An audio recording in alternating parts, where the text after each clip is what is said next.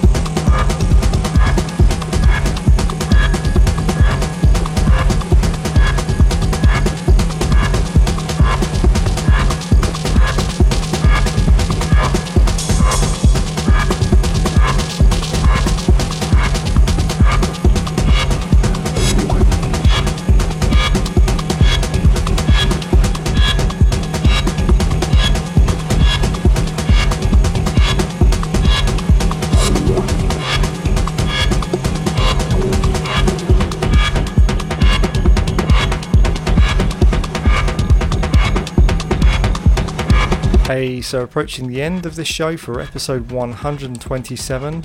I hope you dug the mix, and if you did and you're curious about knowing some more about the music that I've been playing, just head over to cadencia podcast dot com where you'll find a full track listing for this show.